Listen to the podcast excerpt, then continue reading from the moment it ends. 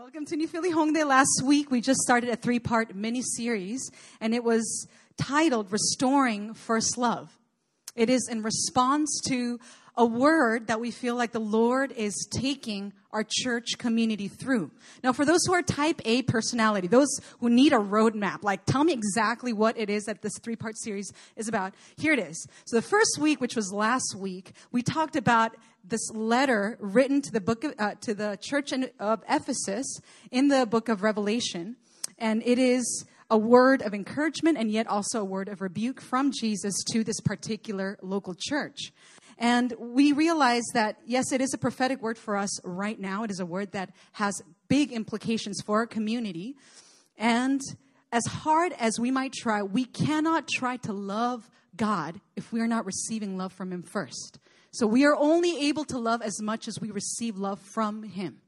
And so we cannot tackle this thing just on good intentions, good self discipline, good whatever. Like it has to be the Spirit of God opening up our eyes to the revelation that Christ has given everything for His church, and we as God's people have no lack.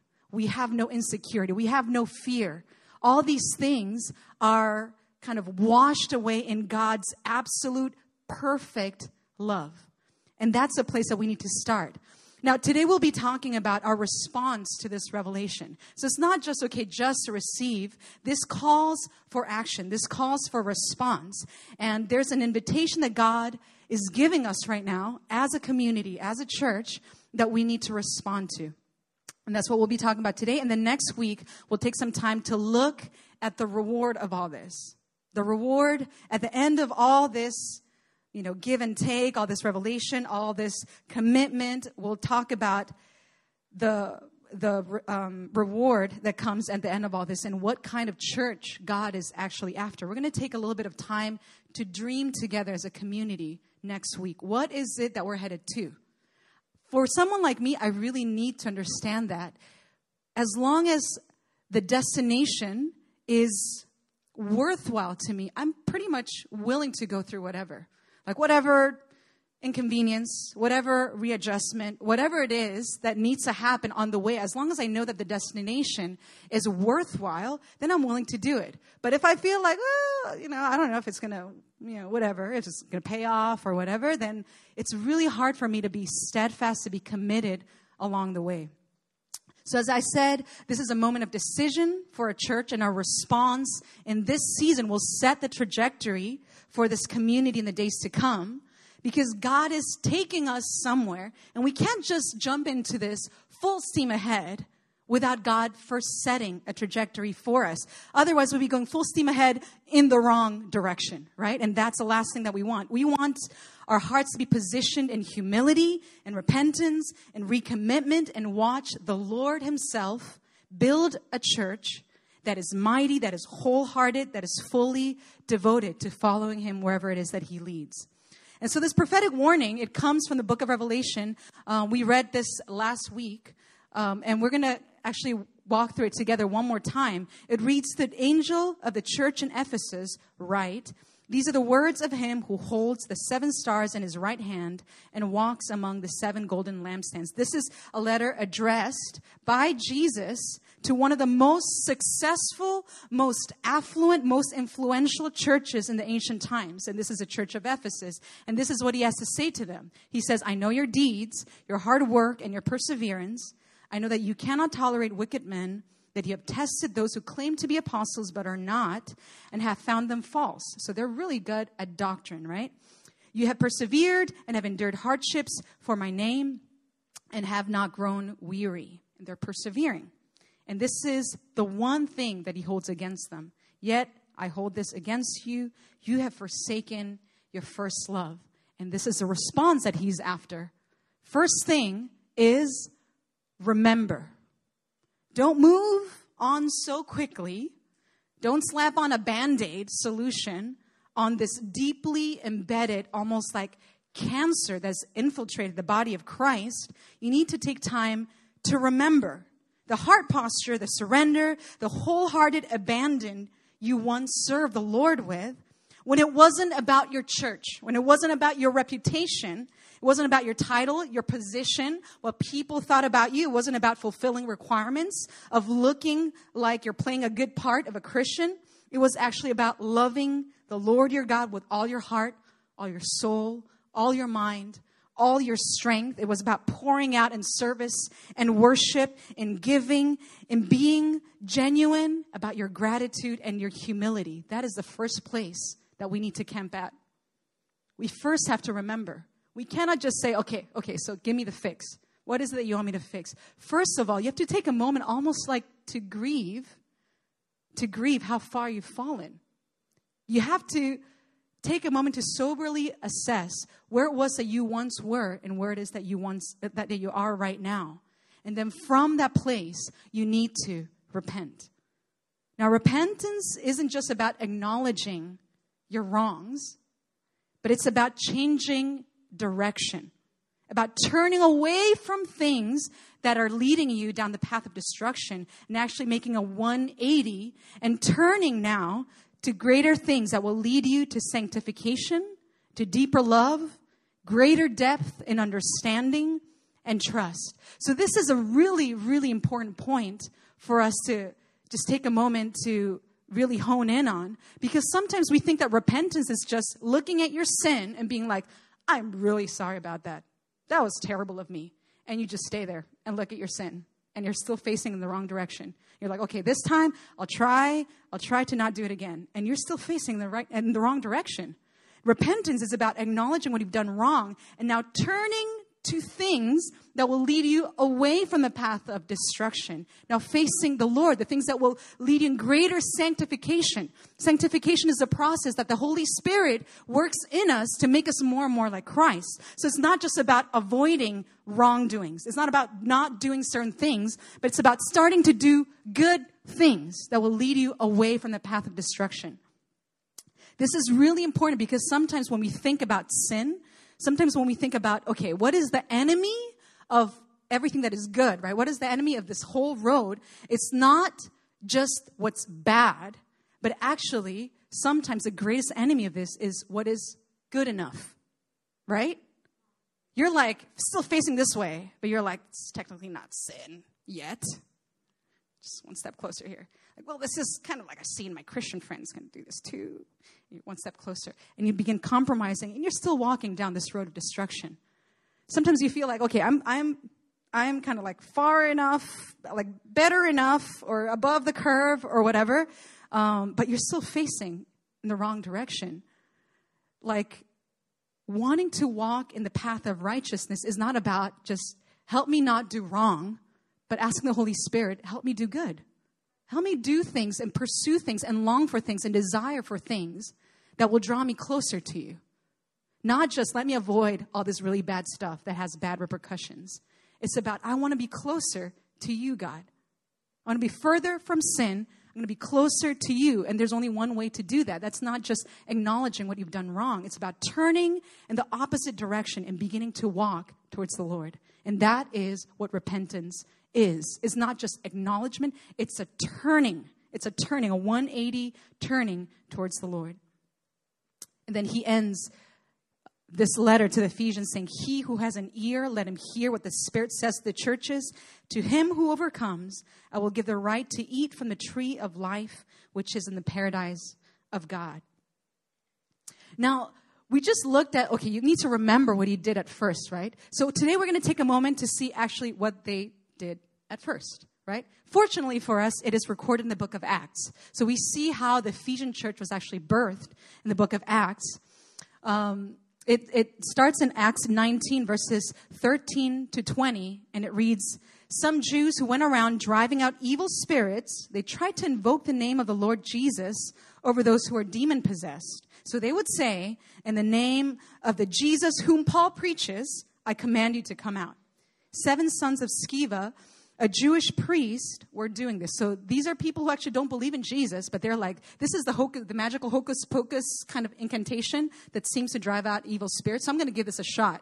They don't really believe in Jesus. They're not followers of Jesus. They're, they're not really repentant. They're not really walking in the Lord, but they're like, this seems to work.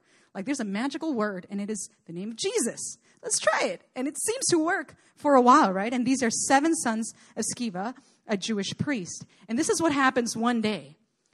The evil spirit actually answered them, and he said, he, she, I don't know idea.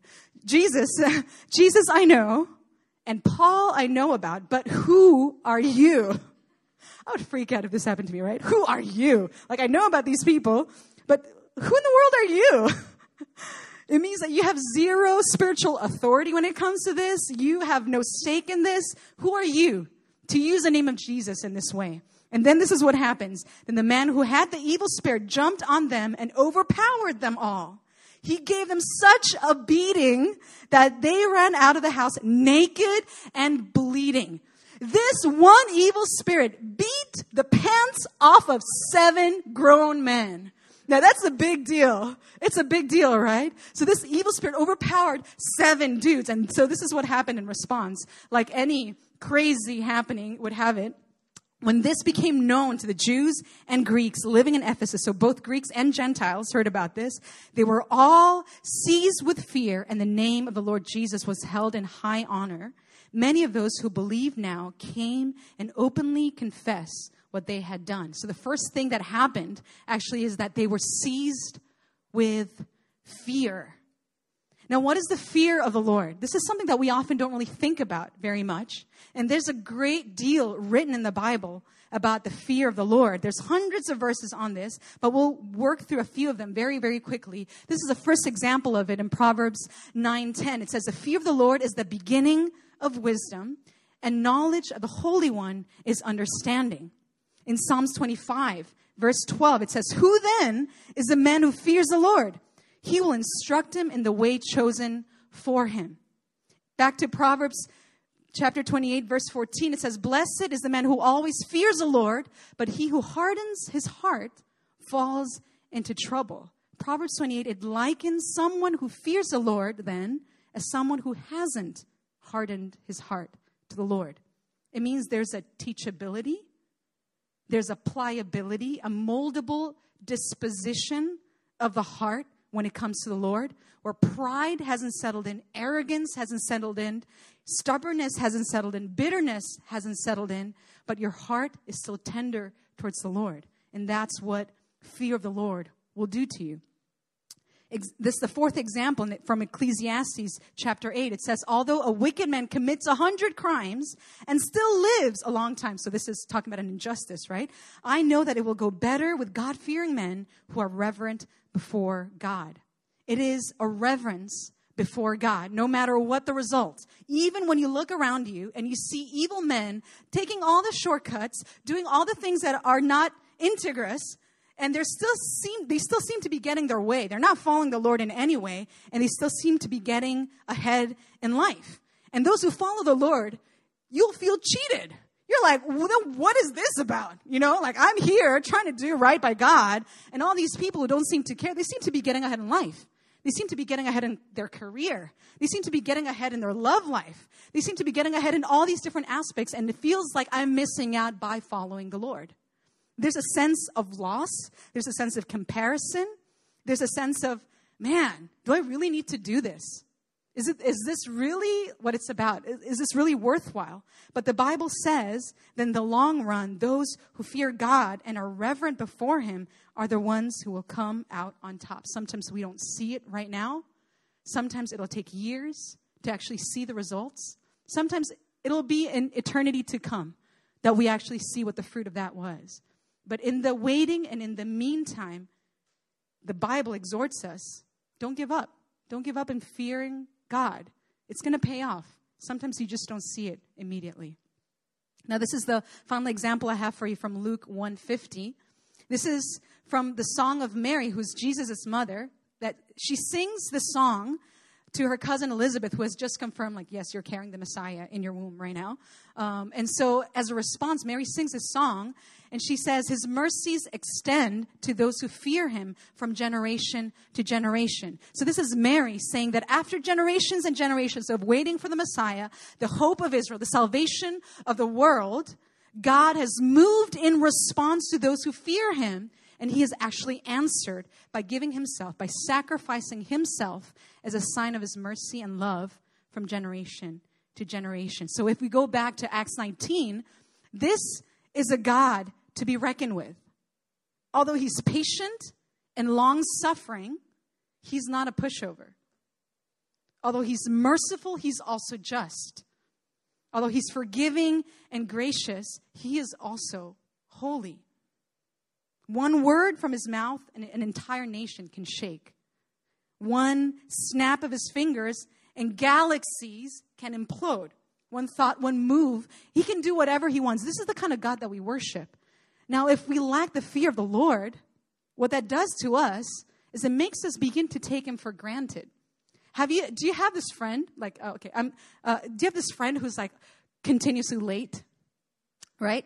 To, to every meetup that you have, right? They're always late. Like, it doesn't matter what time you set to meet. Like, they're always late. All of you guys are like, that's you, man. right? but yeah, you, you have this friend who's always late, right? In the beginning, you're like, okay, okay I'm not going to say anything. I'm just going to let it slide. I'm a gracious person. I'm a forgiving person. We're here to have fun anyway. I'm not going to make a deal, big deal out of it. But what happens with the 20th time? 20th time, you're like, okay, something's wrong here, right? Something's wrong here. You really don't respect my time. Like, you really don't take me seriously. You don't feel like I have better things to do in my life with my time than to wait here for you for 20, 30 minutes if you're on the other side, right? If you're the irreverent one, right? Right? You're like the first year testing the waters. You're like, eh, I'm going to show up like five minutes late. Eh, I'm going to sit here and eat a little bit more, and then maybe I'll go out, and then I'll be 15 minutes late. But that's okay. It's still like it's still acceptable. 15 is still acceptable. When they let you off the hook for 20 times, you're like, you don't even care about getting there on time anymore, right? So you've lost kind of like not the fear of the Lord, not the fear of your friend, but you know, like. you know, like you take them for granted. You're like, they're not going to say anything. They don't seem to mind anyway. They're not making a big deal out of it anyway, right? It's something very similar, right, that happens with the Lord sometimes. We're like, we're going to sin just a little bit, right? It's just, just a little bit. I, he doesn't seem to mind. It's like the other person seems to get away with it, so I'm just going to sin just a little bit. And he doesn't seem to strike me with lightning this time around. So, okay, let's test, you know, a little bit more and then a little bit more. And we begin to lose the fear of the Lord the sense of reverence that God is a force to be reckoned with. That God, just because He's merciful, it doesn't mean that He's unholy. He still deserves your respect, He still de- deserves your devotion, He still deserves all those things. And just because you're getting off the hook, it doesn't mean that it's right. So that is what we're talking about when we talk about the fear of the Lord. The fear of the Lord is something that will guard your life and keep you on the right path. The moment you begin to be like, ah, well, the Word of God has said this, but that's the moment you begin to compromise. That's a, be, that's a moment where you begin to lose your fear of the Lord. And if the fear of the Lord is the beginning of all wisdom and understanding, then it means that you're in the beginnings of foolishness, right? You're walking down the path of foolishness the moment that you forget to fear the Lord. So when this whole thing happened with the sons of Sceva, like people were like, oh, okay, this is an actual God, right? Has actual powers there's actual demons that understand who this, this man Jesus is. And you can't really take it lightly anymore. You can't be like, ooh, in the name of Jesus, and I'm going to try this. I'm going to see if it has. It's not a game anymore. It's like the name of Jesus is actually to be revered. It's actually a name that is holy. So what happened in response to that is the name of the Lord Jesus was held in high honor. Now, this is something that I feel like our generation, we need to learn about. And it is about reverence sacredness, set apartedness, if that is a word, where you doesn't, don't just like toss around his name. You don't just adhere to this when it's convenient to you. You don't assume that his patience is license for your sin. When you don't assume that his kindness is license for your irreverence, where you actually take his word seriously. That is what it means to hold the name of the Lord Jesus in high honor where it's not just something that you throw around when it's appropriate or what's convenient, but you actually revere the name of Jesus. You realize that there's actual power in the name of Jesus, that demons actually bow to this God, Jesus. So that's what happened in response to what happened with the sons of Sceva. the name of the Lord Jesus was held in high honor. And when you've begun to understand that the Lord is someone to be reckoned with, that he sees all, that he knows all, and there's nowhere to hide from his spirit, there's nowhere to flee from his presence, that he can see you to the depths, he can understand you better than you can actually understand yourself. This leads you to realize that he's a God that cannot coexist with compromise and mixture. And in humility and trust and brokenness, you come to the place of confession. Confession, not just like, I'm really sorry about that, but it's like, I am really sorry about that. I can't believe I just did that. I can't believe I grieved your heart. I can't believe I marred your name. I can't believe I was untrue to what I said to you. I can't believe I didn't follow your word. There's actual confess, confession, repentance of the heart. What this means, when you openly confess what you have done, it means that you've swallowed your pride. It means that you've let go of your reputation. Something's more important, greater at stake than your reputation, and that is your blamelessness before God. The fear of the Lord trumps the fear of judgment from people around you, and it makes you keep your sins a secret matter, it makes it a moot point. Like you can no longer just keep this to yourself. You have to get right with the Lord and you'll do whatever it takes, even if it means marring my name in front of everybody. Even if it means like people look at me differently. Even if it means like I don't get to uphold my reputation the way that I thought I wanted. It means that something more important has come and that you need to make amends with the Lord. Now, this is this aspect of confession this is something that we've kind of lost along the way, especially modern Christianity when we're very much about like, let's present ourselves kind of like put together, right? Like there's people out there who's wa- who are watching. There's people in here who are watching who are sometimes worse than people out there. And you know, like you want to, you want to look the part. You want to make sure that people don't think that you're one of the struggling ones or you're the ones who are like going through stuff. You want to be like pretty well put together. You want to look like you have it together. But if we look at the history of the church and the history of many revivals across the nations, it doesn't matter where it was, many of those revivals weren't sparked by preaching, they weren't sparked by evangelism, they were actually marked by public confession of sins.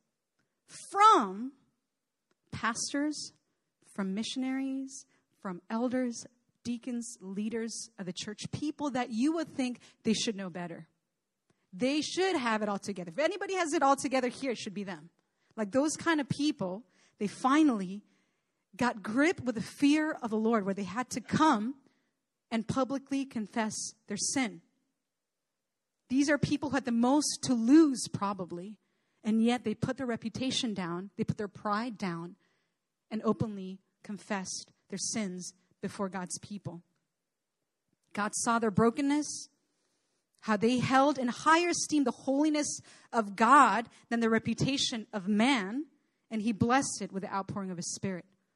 That's how even the 1907 revival happened in Pyongyang. A little over 100 years ago. It started, it was sparked by the public confession of sin. And sometimes I wonder if that's what it will take for revival to hit this nation once again. Where we come to the point where we don't need to save face anymore because there are bigger things at stake here. We don't want to keep up the pretense.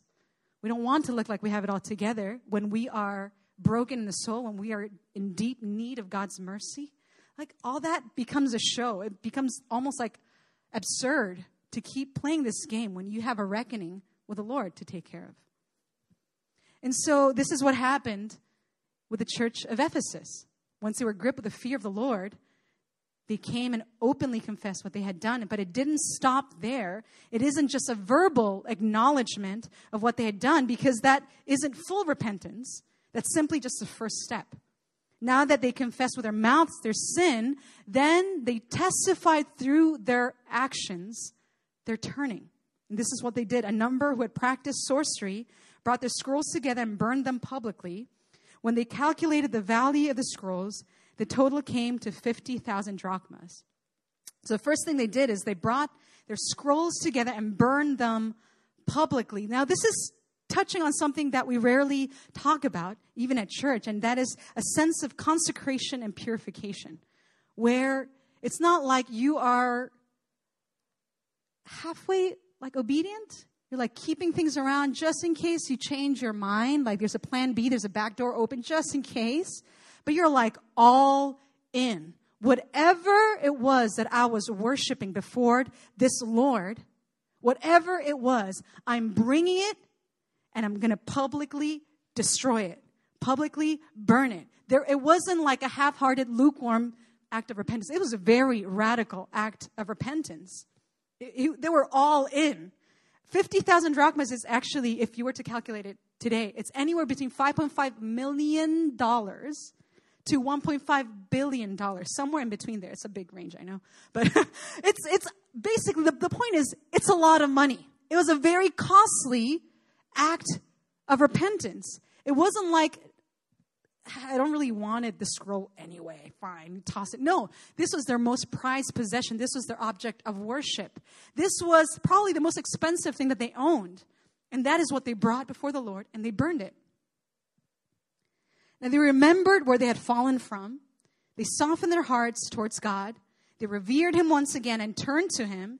And then they paid the costly price of consecration and purification. Let me tell you, consecration and purification is never, never, never going to be convenient.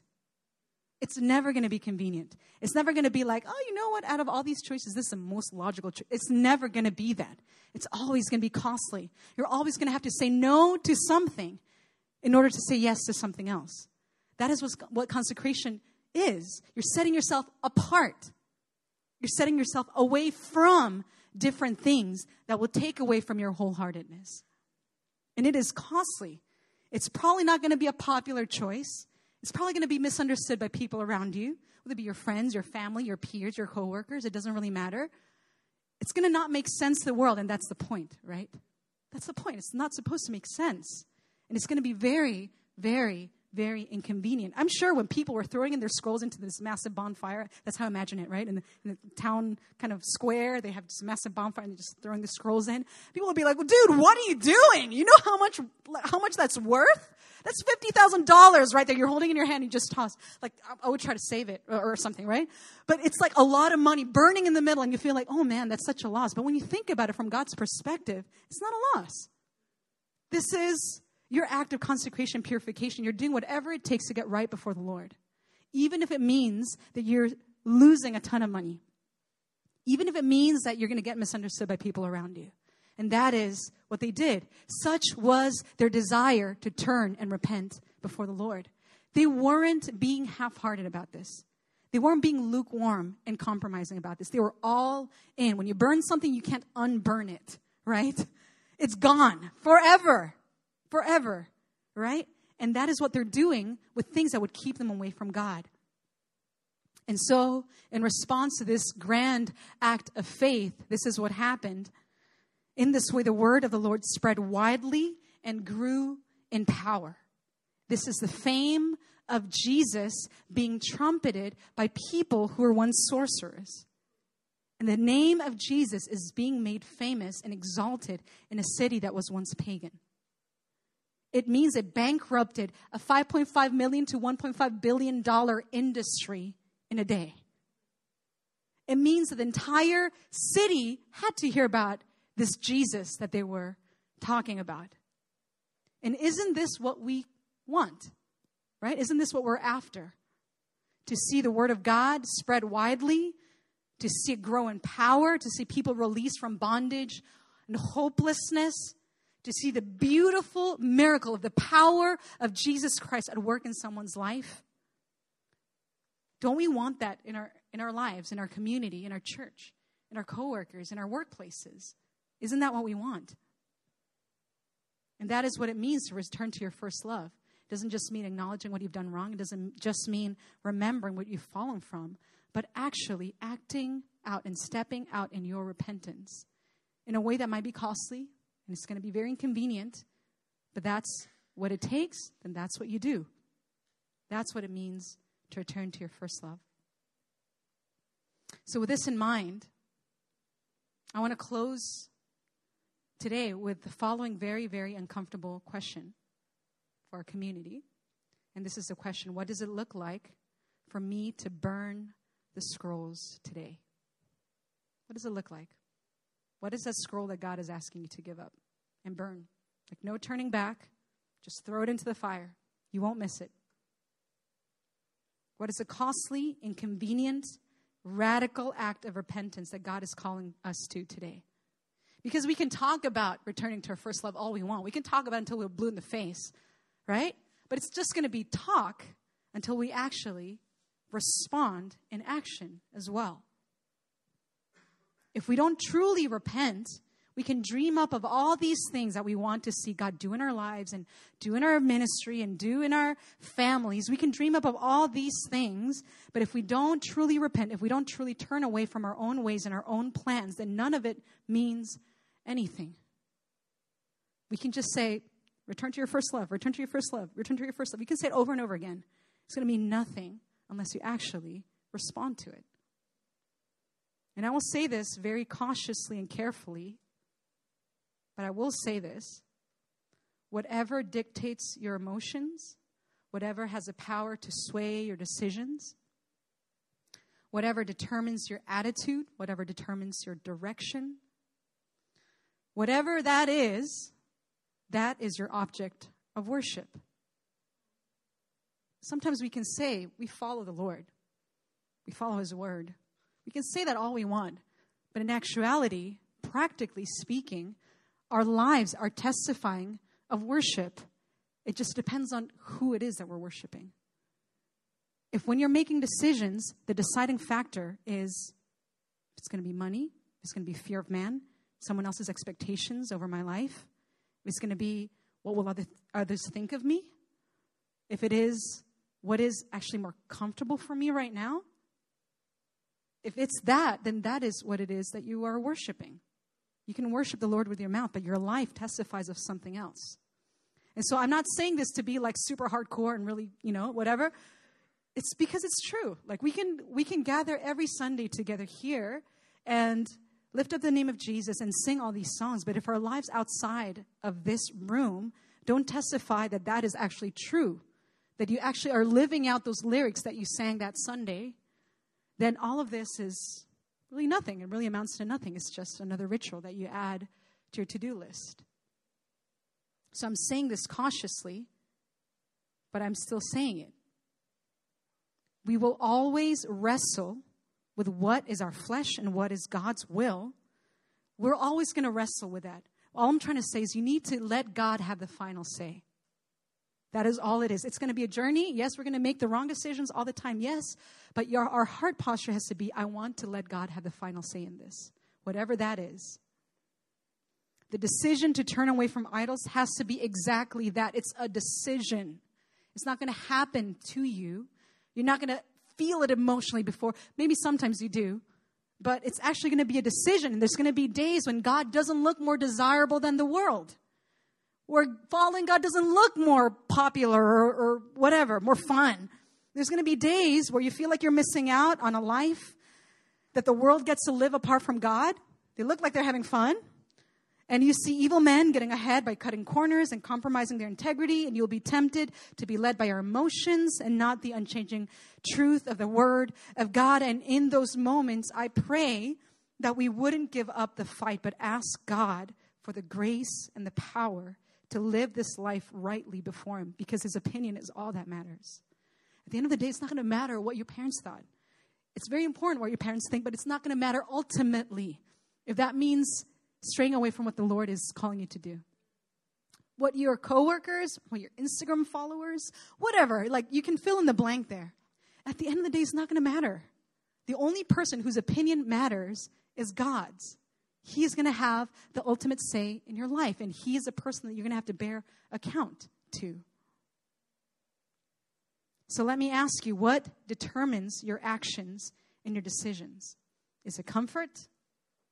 Is it the American dream? Is it safety? Is it family? Is it romance? Is it the opinion of others? It doesn't matter. Even if it's a good thing, like family, it's a great thing. But you were not designed to worship family.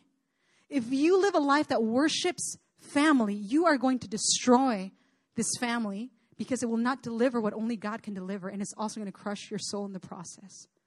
You're meant to enjoy family under the lordship of Christ. It needs to be a second and a far second at that. Family is good. Success, influence, excellence, all those things are great. Career, even calling, those things are great. But if those things are more important than actually worshiping God, then there's a problem. It can be a holy thing, a Christian thing. But it's, if it's not God, then it's still an idol. It can be ministry. It can be a church name. That is still idolatry in the eyes of God. When push comes to shove, and when you need to make a decision, it needs to be the Lord winning every time. Your idols, it will not deliver, it will not satisfy your deepest desires.